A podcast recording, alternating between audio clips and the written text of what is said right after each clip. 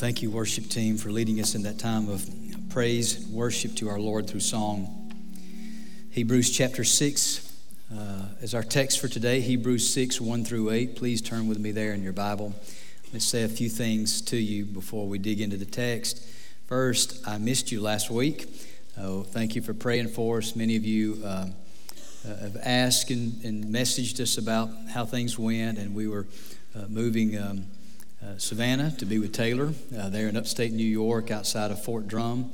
And so we did that last week and last weekend, and we um, within two days got their house all set up for them, and uh, and then uh, got up at 3:30 on uh, Sunday morning to come back, and in Charlotte during our layover, we were able to watch the first service online and worship with y'all that way. But uh, nothing like being here, and I did miss you. And you know, one of the greatest joys of my life, and there are many I'm thankful for my relationship with Jesus. I'm thankful for the family God has, uh, has given to me. Uh, but how grateful I am for my church family. And I count it one of the greatest privileges and greatest honors and blessings to be a part of this church family. And, and I love you deeply and am so thankful for you. And I always miss you when I am away. And so it's good to be back today may also bring to attention what we've mentioned already uh, to a degree, especially on the announcement video, and that is Vacation Bible School is next week. Now, that doesn't mean tomorrow, but the next week, uh, the, uh, the Monday after Father's Day. Uh, we still need some help. Uh, so, if you are willing to volunteer for Vacation Bible School, one of the great needs is guides. And guides take groups of kids from one station to the next. And so, if you're willing to do that, you can be a student, an adult. If you're willing to do that, that's a need. Also, there's a need for food in the um, rehab room for the workers. They go in there and take breaks and eat, and they've got to keep their calorie intake in, you know, while they're uh, serving in VBS. So, uh, if you can help with food, then please let us know that. Miss Ann's going to be out in the foyer at the end of the service. You can talk with her about areas that you might can plug in for VBS. Also, as you saw in the announcement video, let me just remind you and, and, tell you, in case you haven't heard about this yet, an event that's coming up here at our church in August, August of 13. Uh, there's going to be a, a God's Great Outdoor event. And this is really sponsored by our outdoor ministry here in the church. And Jeff Danker, who is uh, well known among uh, those serious hunting enthusiasts, he is a serious hunter uh, and uh, he's going to be talking about uh, some whitetail stories he's going to tell about whitetail hunting, and then uh, he's going to talk about Jesus. So, this is a great event for uh, our people to be at, but to bring people with us, people we know that are not saved. This is a great opportunity to bring them here, and uh, they'll hear Jesus. And so, it's a great outreach event for us. So, mark your calendars. Go ahead and plan to be there for that. And uh, what a great time that's going to be. And make sure you bring someone with you. And then finally, before we pray, this week, actually, after the service today, several of us will be going to New Orleans for the Southern Baptist Convention. So pray for us this week as we, uh, the messengers from our church, will be attending all the business meetings and we'll be voting on the issues there. So pray for us to have discernment and wisdom Pray for God to move powerfully in our meetings to bring us together and focus us in on what we need to be focused on, and that is advancing the gospel. And we just pray for God to move among us in a great way as we meet together. So please keep that in mind. Well, let's pray together. Gracious Heavenly Father, I'm thankful for this opportunity to stand and preach the Word of God. I know, Lord, I can't do this without you. I know that I need you. And I ask you right now, Father, to give to me clarity of mind and clarity of speech. I pray for you to anoint me with the Holy Spirit, enable me to speak the truths of your word. I pray that you will, Lord, just fill this room, captivate our attention, speak to us, remove distractions, Lord, from our minds and hearts, and help us to hear the word you have for us. I pray to be faithful to your text, and Lord, I want to be as best I know how. And so I pray, Lord, you will give me the, the power that's needed, the, the clarity of mind and clarity of speech, and the power to deliver your truth and speak to us, Lord. Please, Lord, let us hear from you today and apply what you say to us. For it's in Jesus' name I pray. Amen. An unhealthy and disobedient culture has persisted for many years within many of our churches in the SBC. And what I mean by that is we celebrate conversions, which we should. If you can't get excited about people being saved, then there's something desperately wrong. As a matter of fact, the Bible tells us in Luke chapter 15 that all of heaven rejoices over one sinner who repents. And there's nothing more joyful to me than to see someone come to know Christ as their Lord and Savior. To see the baptismal waters stirred with a, a new convert to Christ and see the excitement uh, on their faces when they come up out of that water and they're just uh, in awe of how God has changed their lives. That is so incredibly joyful to me. And we need to celebrate that, and we always should. But what has been the culture of disobedience in our churches for many years has been the fact that we believe that once a person is converted, our job is done. And so, what we have done is we have neglected discipleship. The Lord Jesus said to make disciples. That requires evangelism and it requires teaching. Matter of fact, He said in the Great Commission statement of Matthew chapter 28, in verse 19, teaching them uh, to observe all that I have commanded you. So there is a teaching of the truth of God to help a person know how to follow Jesus. And we've just assumed that's going to happen automatically. Now, I'm not saying that can't happen because if they attend church on a regular basis and they're truly listening to what the Word says, and, and there's a, an emphasis on application of this truth, and discipleship can begin to take place in a person's life. But what we need is people who come along beside new converts and purposefully and intentionally help them understand the truth of God and apply the truth of God and help them uh, in the path of maturity as a believer. And so, because we have not done that the way we should, then what's happened is we've created this mindset that if a person, you know, a person just thinks, well, I'm saved, and so, you know, everything's fine. You know, I'm just going to, I know I'm going to heaven, so I'm just going to, they just kind of live life for themselves.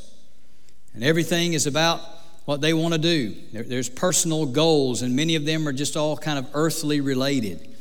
And there's not much eternal impact made in their lives.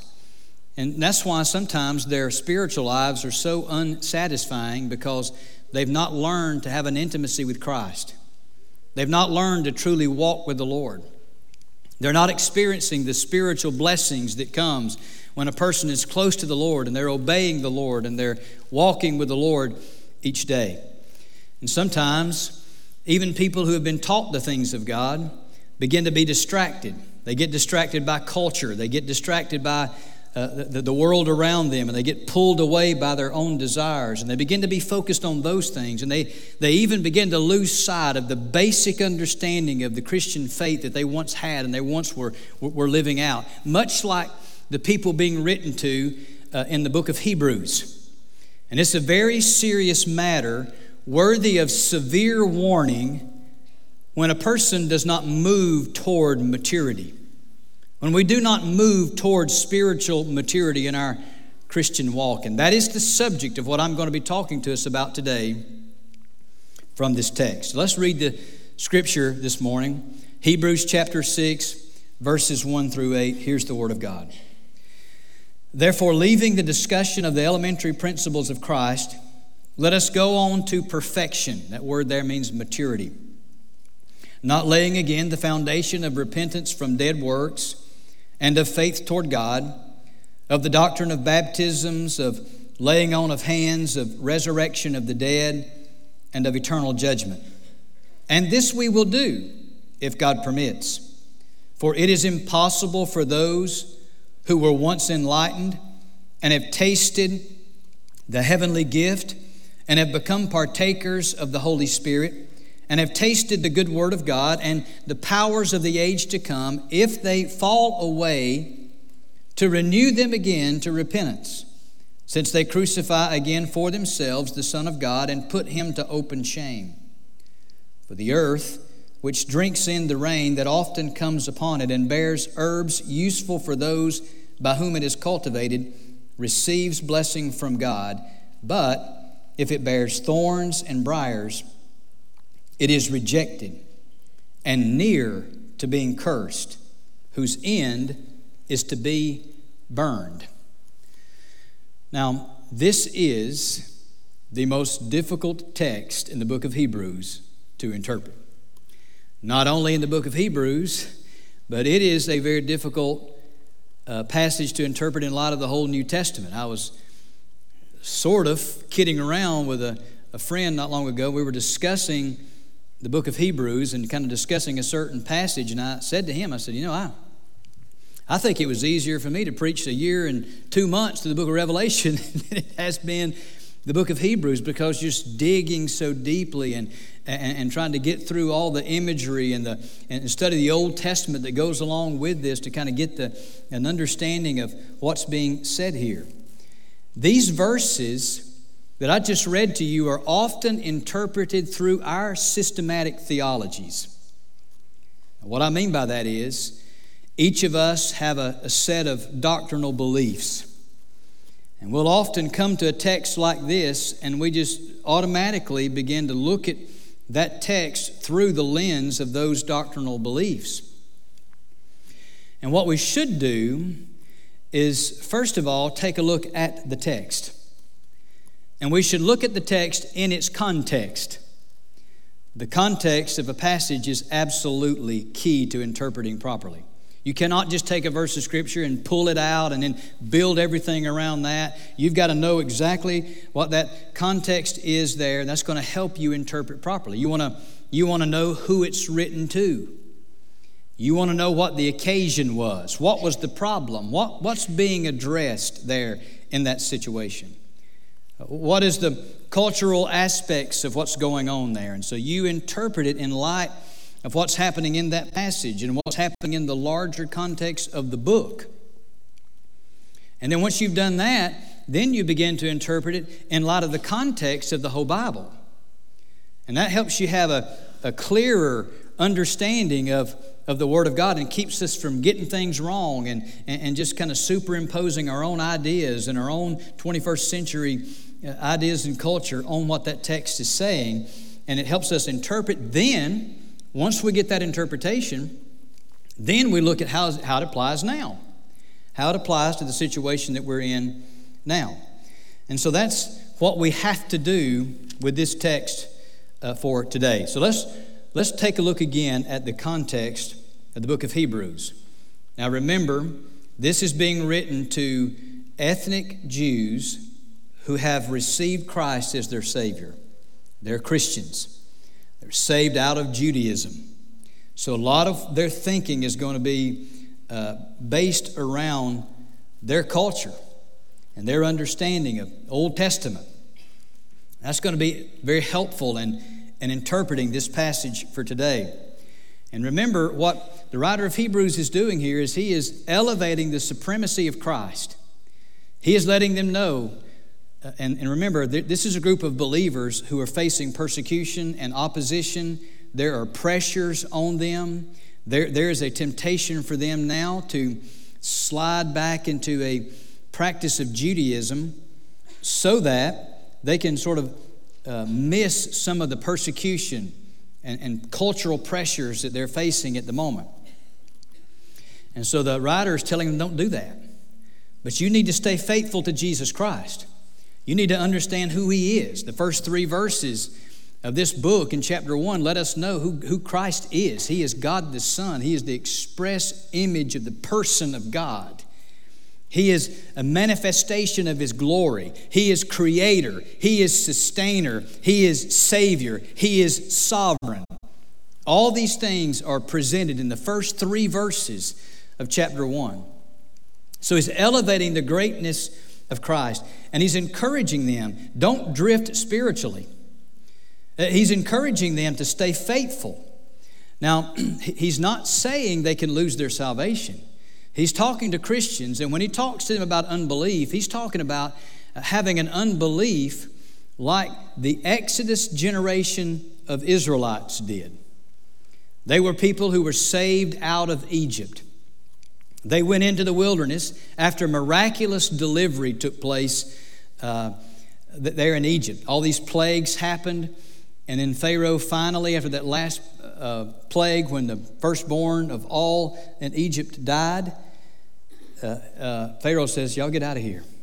And so they, they leave, and then they get outside of Egypt there. They get to the Red Sea, and Pharaoh changes his mind. He comes to try to bring them back. And what God does is He miraculously delivers the people once again. He parts the Red Sea, dries out the ground. They walk across that dry ground to the other side. The Egyptians, uh, they launch into the Red Sea also after them, and, and then God releases those walls of water and destroys the Egyptian army. So they see this miraculous deliverance, and then they're, they're in the wilderness now, and they start complaining because they don't have anything to eat or drink, and God provides for them. Three months go by, they get to Kadesh Barnea, and they're about to go into the promised land. And uh, so 12 scouts are sent out. Remember, Numbers chapter 14, 13 and 14. There's, there's these scouts that are sent out, one from each tribe of the 12 tribes of, of Israel. And they go out and look at the land for 40 days. And they come back and they say, It's incredible what's there. There's more bounty there than we could ever imagine. It is a, certainly a land flowing with milk and honey, but there are also mighty fortified cities. There are mighty people there. There are giants there. We're like grasshoppers to them. We can't go in. There's no way. The people start to mourn and, and, and they're grieved over this. And there's two of these spies, Joshua and Caleb, and they say, Hang on, guys, listen. God has promised He's going to give us this. We need to go in and obey God and go in this land and watch what He does. But the people of Israel listened to the 10 naysayers and they decided not to go in. God was angered by this. The Word of God teaches us. Moses interceded for them and God pardoned them. Once they realized what they had done, they were ready to go into the promised land, but God said, No, you can't do it. and because of their disobedience, they were chastened and disciplined by God to have to wander in the wilderness until those 20 years of age and older died off and that next generation went into the promised land. So, what he's doing is he's saying this don't be like that Exodus generation and be unfaithful to keep following the Lord and go on with him. You be faithful to him. Chapter 4, he says, Don't, while there's still an opportunity, you enter his rest. Remember, we talked about what rest means. I mean, ultimately, it's talking about salvation, but in the context of Hebrews, it speaks of a life of obedience once you are saved. And he says, you know, you, you enter that rest. You, you be diligent to enter that rest, lest you fall. The writer of Hebrews says, uh, following the same example of disobedience. So that's, that's the context. So we've got to interpret these verses based on what he's already been telling these people. You, you be careful here. You don't end up like the Exodus generation who missed what God had for them and that deeper level of obedience. You, you don't miss that. You stay faithful to Him. So, with that context in mind, that's how we're going to go about interpreting these verses today. Now, here's the main idea of this message we are called to move to maturity, and refusal to do this results in God's punishment. That's our main idea. So, two things I want to show you from this text. Here's the first one verses 1 through 3. We are called to move to maturity. We are called to move to maturity. Look at these verses. Therefore, leaving the discussion of the elementary principles of Christ, let us go on to perfection or maturity. He's wanting them to continue to mature, not to stay with a basic Christian life and understanding, but to go on in the faith, to grow in righteousness, holiness, wisdom, and grow in your service, all these areas. So he goes on to say, not laying again the foundation of repentance from dead works and of faith toward God, of the doctrine of baptisms, of the laying on of hands, of resurrection of the dead, and of eternal judgment. And this we will do if God permits. Now, here's what God desires us to do He desires us to grow spiritually. He desires us to mature in the faith. He desires us to become more like Jesus. He desires us to pursue righteousness, love, peace, godliness. He desires us to become more and more like Jesus while we're here. Can I ask a question this morning? Can you say that about your life right now? Or are you still where you were 20 years ago? There's a warning for us here today. If we're still where we are were 20 years ago and we've not moved on in our walk with God, the, God, the Word of God tells us we are to mature in the faith. In chapter 5, verses 11 through 14 that we dealt with week before last, the writer of Hebrews confronts them about their immaturity. He says, You should be teachers by now, but you need somebody to come back along beside you and teach you. He says, You know, you should be eating solid food, but you need to go back to milk. You're a babe, and you should be mature. I will tell you this we, as the people of God, need to move on to maturity. Now, the writer of Hebrews here Uh, begins to mention some basic principles of the Christian faith that we ought to be applying and living out and, and moving on to a more deeper application of them. Remember, now these were Jewish Christians, so they're going to probably understand a lot of this from a Jewish lens. The first thing that's mentioned here is that they're to move on from repentance and dead, from dead works. Now, first of all, what they would have thought of is the law. And what they would have recognized is, you know what, we used to try to be saved by fulfilling the law and then identifying with the fact that we're God's covenant people. But let me tell you what the law will do for you. The law will let you know you can't be saved by keeping the law because you can't keep the law. And when you attempt to keep the law, what you find is how big of a sinner we really are and how desperately we need someone to deliver us from the state that we're in. And the one who delivers us is the captain of our salvation. Chapter 2 and verse 10 speaks of. He's the one that delivers us. And then when we're delivered from our sin and the Spirit of God lives in us, then we can take the law of God and we have the power to live it out now that we did not have before. But not just the basic understanding of the law, a more in depth application of the law. The Lord Jesus taught us that during the Sermon on the Mount. The Lord said, You've heard it said, You shall not commit murder. Now, how many of you in here think murder is wrong?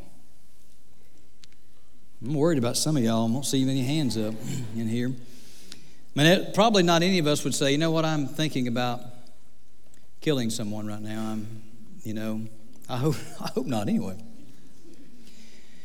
But here's the thing the Lord Jesus said, if you harbor anger in your heart toward someone, you commit murder in your heart.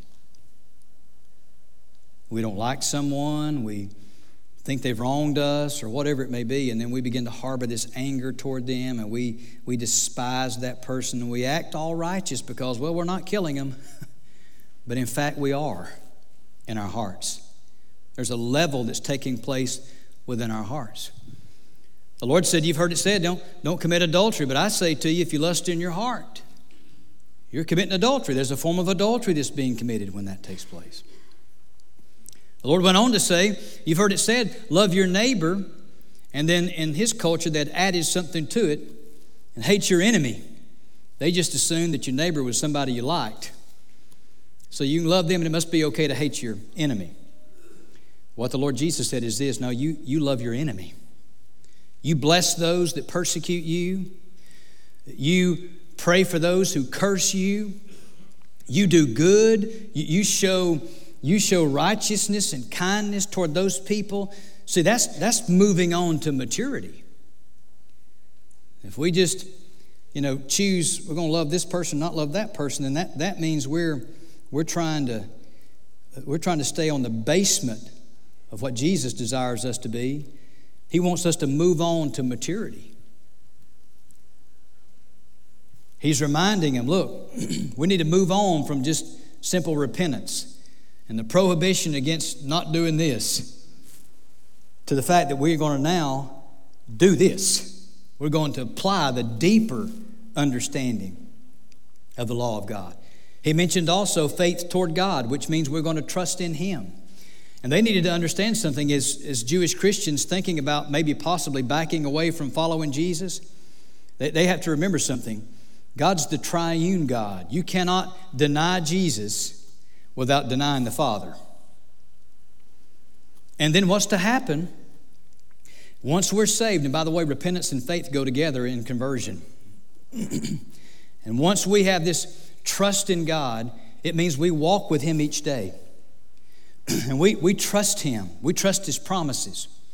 And we also trust Him in this way no matter what our flesh wants to do, no matter what our culture tells us to do, no matter what our peers are pressuring us to do, we look at what the Word of God has revealed and we trust that God is right and we, we submit ourselves to Him and we obey His Word.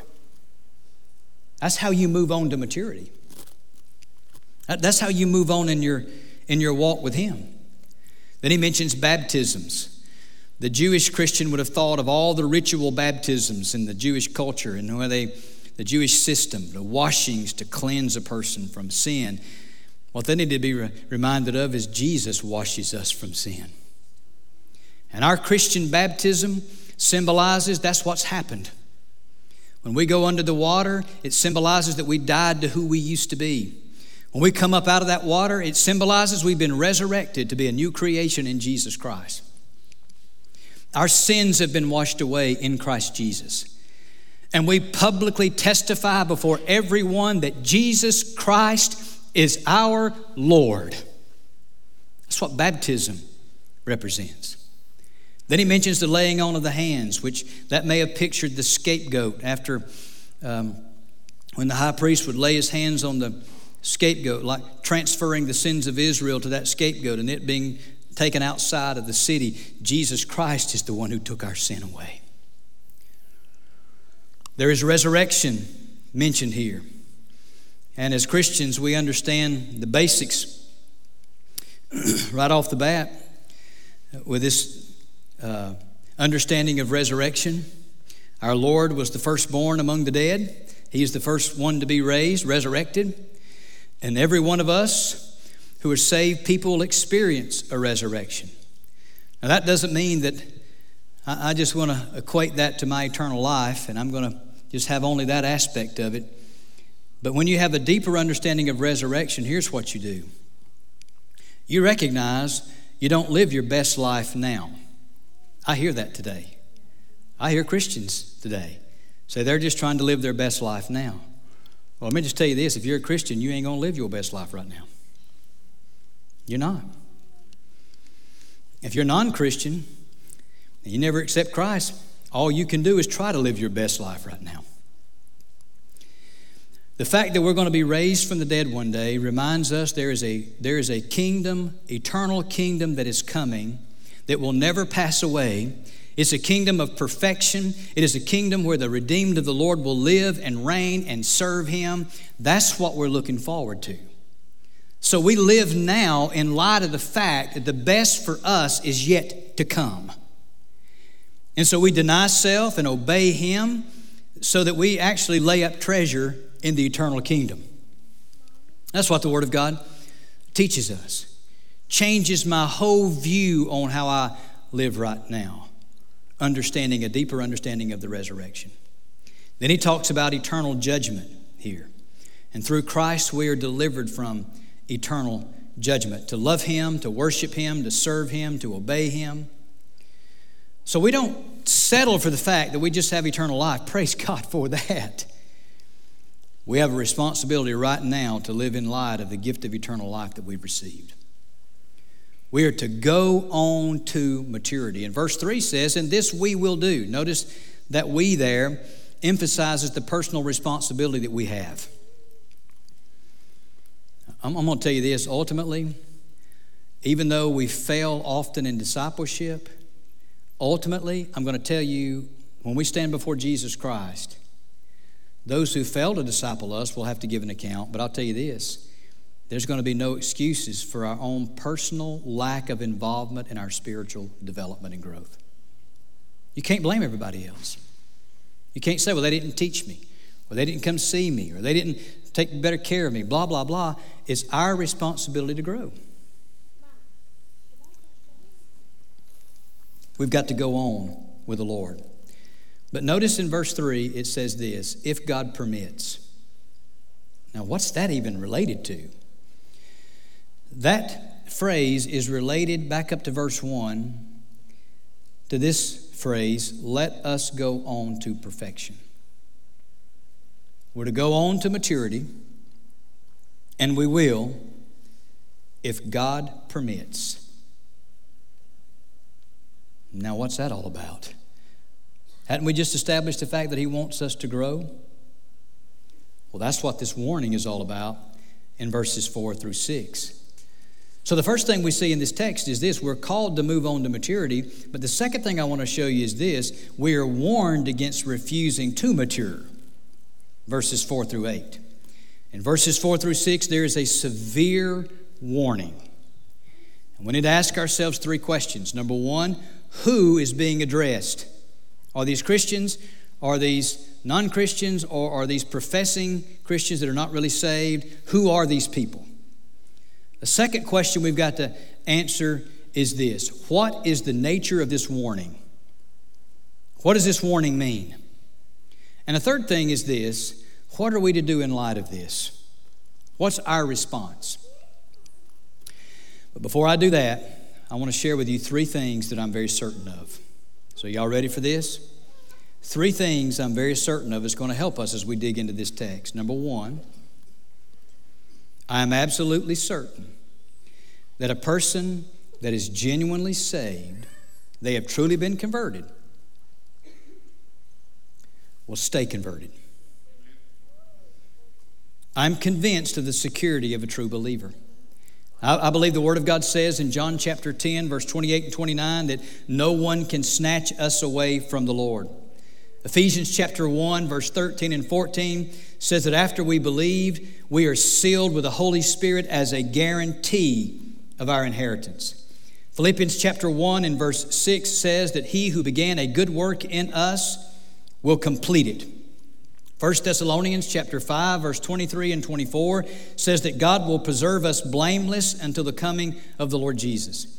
1 Peter chapter 1 and verse 5 says we are kept by the power of God for salvation. I am convinced that we are kept secure by him.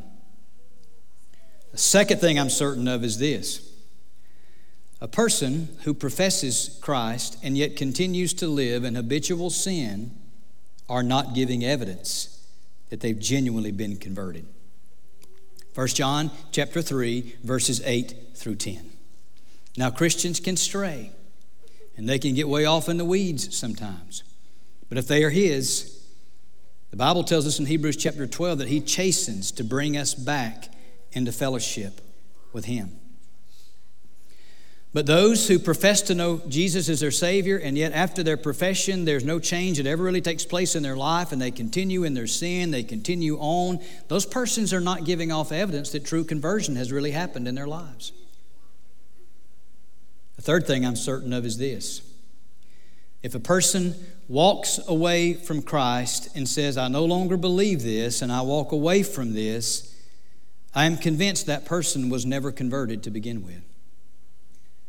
1 John chapter 2 and verse 19, uh, John says, Those who left us did so because they were never of us.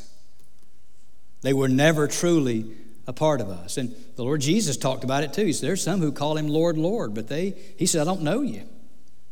Uh, he said, Depart from me, for I never what? Knew you. Never was a time that I knew you. You're saying you're, but you, listen, there are people who profess Christ and then they walk away from Him. It is because they never knew Him. Now, I'm certain of those three things. Now, let's keep that in mind as we dig into these verses. The first question that we've got to answer is this Who is being addressed here? Is this Christians? Is this non Christians? Who, who are these people? Because the Word of God says here, in very strong language in verse 4, for it's impossible for those, and it describes who those are. Those are those who have once, now I want you to make a note of this. That word once there means once for all. It means that once this happened, it doesn't happen again. So it speaks of something that was, that was completed, who were once enlightened and have tasted the heavenly gift and have become partakers of the Holy Spirit and have tasted the good word of God and the powers of the age to come. If they fall away, it's impossible to renew them again to repentance. Now, enlightened here, several participles here that describe these people. The first one is enlightened. It means to be enlightened by the Word of God. The Word of God has enlightened them, they've come to understand the truth. 1 Timothy 2 4 says that God desires all to be saved and to come to the knowledge of the truth. This enlightenment here uh, describes the state of someone coming to the knowledge of the truth. They've tasted the heavenly gift. The heavenly gift is the gift of salvation. The participle tasted means a full experience. This word is used over in chapter 2 in verse 9 to describe the fact that Jesus tasted death for us all, for everyone, the scripture says. It's a full experience. They're called partakers of the Holy Spirit. In chapter 3, verse 1, the partakers were identified as believers, they're true believers. They've tasted the good word of God and the power of the age to come. That means they've experienced the blessing of obedience to God's word and they've experienced the power of conversion. They have sensed and seen the power of God working in their lives and they're getting a taste of what it will be like in the coming kingdom when the Lord Jesus Christ returns.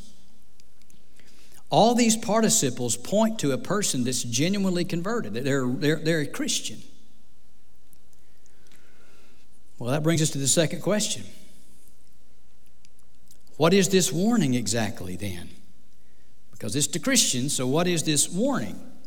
There are five major interpretations to this text. Are y'all still with me? Y'all do your head like that if y'all still with me. I want to make sure y'all still awake and you, some of your eyes are glazing over a little bit.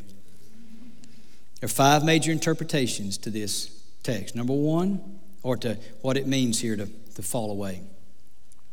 Number one, some say that it means you lose your salvation.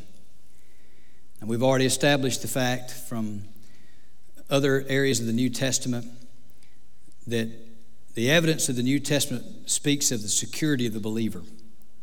The word fall away here is often interpreted as meaning apostasy. That's not the best interpretation of this word. You do an exhaustive word study of that, of that word. So that's not a, that's not a good interpretation.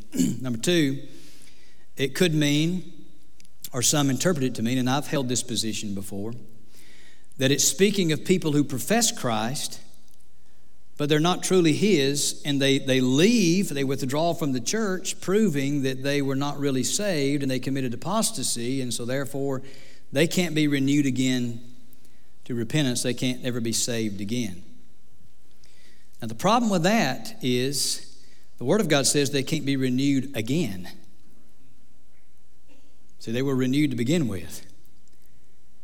Secondly, all those participles I just named out to you describe, man, that, that's huge evidence that there, there are Christians that's being talked to. These are true believers that are being talked to here in this text.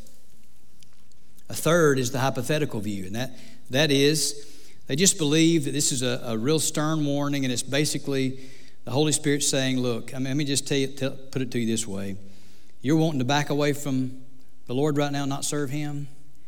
And if you could really do that, and you could really, if this could really be a possibility, if you could walk away from your faith, and you couldn't be renewed back again uh, to be saved. And so it's just hypothetical. Well, that doesn't seem to carry the force that this warning has in this text. This is a serious and severe warning that would just seem a little bit benign if, it, if we didn't have something more than just hypothetics looking at this. And then there is another one, a view that's, that's similar to the hypothetical view that says that yeah, you can't lose your salvation, but here's how God keeps you saved He keeps you saved with these warnings. And there's a lot of problems with that one, in my opinion, too. And then the, here's the final one. This is where I take now. I, I've really, I've really come to believe this is the best interpretation of this text. It makes the most sense of it, and that is that what's being said here is it's a loss of reward that's being talked about here. Because you won't go on to maturity, then what God will do, if you continue in this state, He will actually prevent repentance and you will actually miss out on some of the most incredible things He was going to do through your life. Treasure to be laid up in heaven.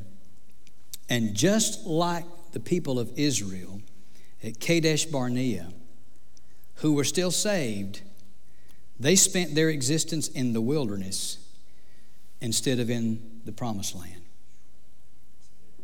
There's too many Christians, as I've said earlier in this study, who settle for the wilderness and they reject a walk with God that's like a land of milk and honey. The word fall away here means to transgress against the Lord. And again, is playing off that example of the Exodus generation. Same thing that's said over here, I mentioned to you a moment ago in chapter 4, verse 11. Let us therefore be diligent to enter that rest, lest anyone fall. That's the same type of word there. This, that word there in verse 11 is pipto in the Greek. The one in chapter 6, verse 6 is parapipto. Very similar. It means to disobey and to rebel. And so, again, not to be allowed to repent means that you, you are in this position, and God does not allow you to move on to repentance for a time because He has you under His discipline. Now, I believe there are people who go through the discipline of God, Hebrews chapter 12 says, and they begin to once again produce righteousness in their lives. And they, they go on in the faith. But I'm going to tell you what happens. Nothing can ever recover what their disobedience has cost them. They're saved, but they have lost reward. They have lost the blessings that God desired for them while they walked in obedience with Him right now, simply because they would not go on in their walk with Jesus. And I believe verse 7 and 8 really illustrate, as we close out this message, really illustrate this point that I'm trying to make here this morning. I believe this is what the Spirit of God is making through this text. But I want you to notice this illustration. For the earth, now notice there's not two pieces of land here, there's only one. For the earth, which drinks in the rain that often comes upon it and bears herbs useful for those by whom it is cultivated, receives blessing from God. Can you see what's happening here? Here's a life that's producing fruit. Here's a life that's maturing, they're going on in maturity, and, and it's, it's benefiting. It is the kingdom of God's being built through that life, and God blesses that life. Now look at verse 8. But if it bears thorns and briars, it is rejected and near to being cursed, whose end is to be burned.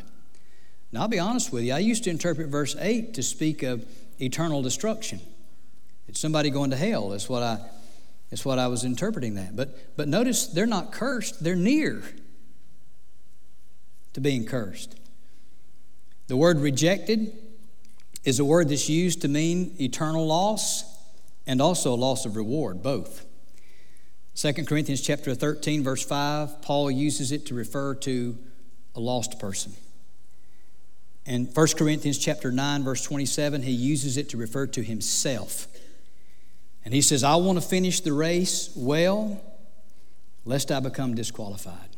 He's talking about losing reward, is what he's talking about. And then we go on in verse 8, it says, And near to being cursed, whose end is to be burned. I used to interpret that to mean eternal condemnation. But let me read something to you out of 1 Corinthians chapter 3, verses 12 through 15. Now, if anyone builds on this foundation with gold, silver, and precious stones, wood, hay, straw, each one's work will become clear for the day. That's the day of judgment when Christians stand before the Lord. We'll declare it because it will be revealed by fire. And the fire will test each one's work of what sort it is. And if anyone's work which he has built on it endures, he will receive a reward. If anyone's work is what? Burned, he will suffer loss, but he himself will be saved, yet as though through fire. Listen, one day, every one of us are going to stand before Jesus Christ. Every one of us. And we're going to give an account for how we've lived this life for Him. And for some, they have built their they built on the foundation of the Lord Jesus Christ and with gold and silver and precious stones. That means eternal work. They've gone on in the faith. They have matured in the Lord. They have served Him, lived for Him, died for uh, died to themselves and lived for the Lord. And what they'll receive is reward. And it will affect to some degree how they live out in the eternal kingdom, how they rule and reign with Christ in the eternal kingdom. And then there's going to be some who stand before the Lord and their entire life's work is burned up in the presence of Christ. Because they have spent most of their life living for themselves, their own desires, their own wants. They have neglected moving on in maturity in their walk with God, and they lose reward because of it. Now, they're saved, but they lose reward because of it. Do you know that the Bible tells us in Hebrews chapter 6 that those who refuse to go on in maturity are people who crucify again the Lord Jesus and put him to open shame? Now, what that means is they actually identify themselves with the very ones who would not believe and crucified Christ. That's how serious it is when we don't go on with God and we don't mature and we don't pursue righteousness. And so there's a choice here today. Either we move on to maturity or we become stagnant and refuse to walk with God. But the warning in this text is against the latter. What we should be doing is pursuing maturity. What we should be doing is going on with God. And so I want to say to you, my brothers and sisters, whom I love deeply, let's go on with God. Let's mature with let's mature. Let's pursue holiness. Let's be the people he's called us to be. Let's don't settle. Let's don't have a wilderness experience. But let's live this Christian life in the land of milk and honey. Intimacy with Christ. And what he'll do one day when we glorify him before him, he'll reward us. The Word of God says. So I'd encourage us all today to move on to maturity.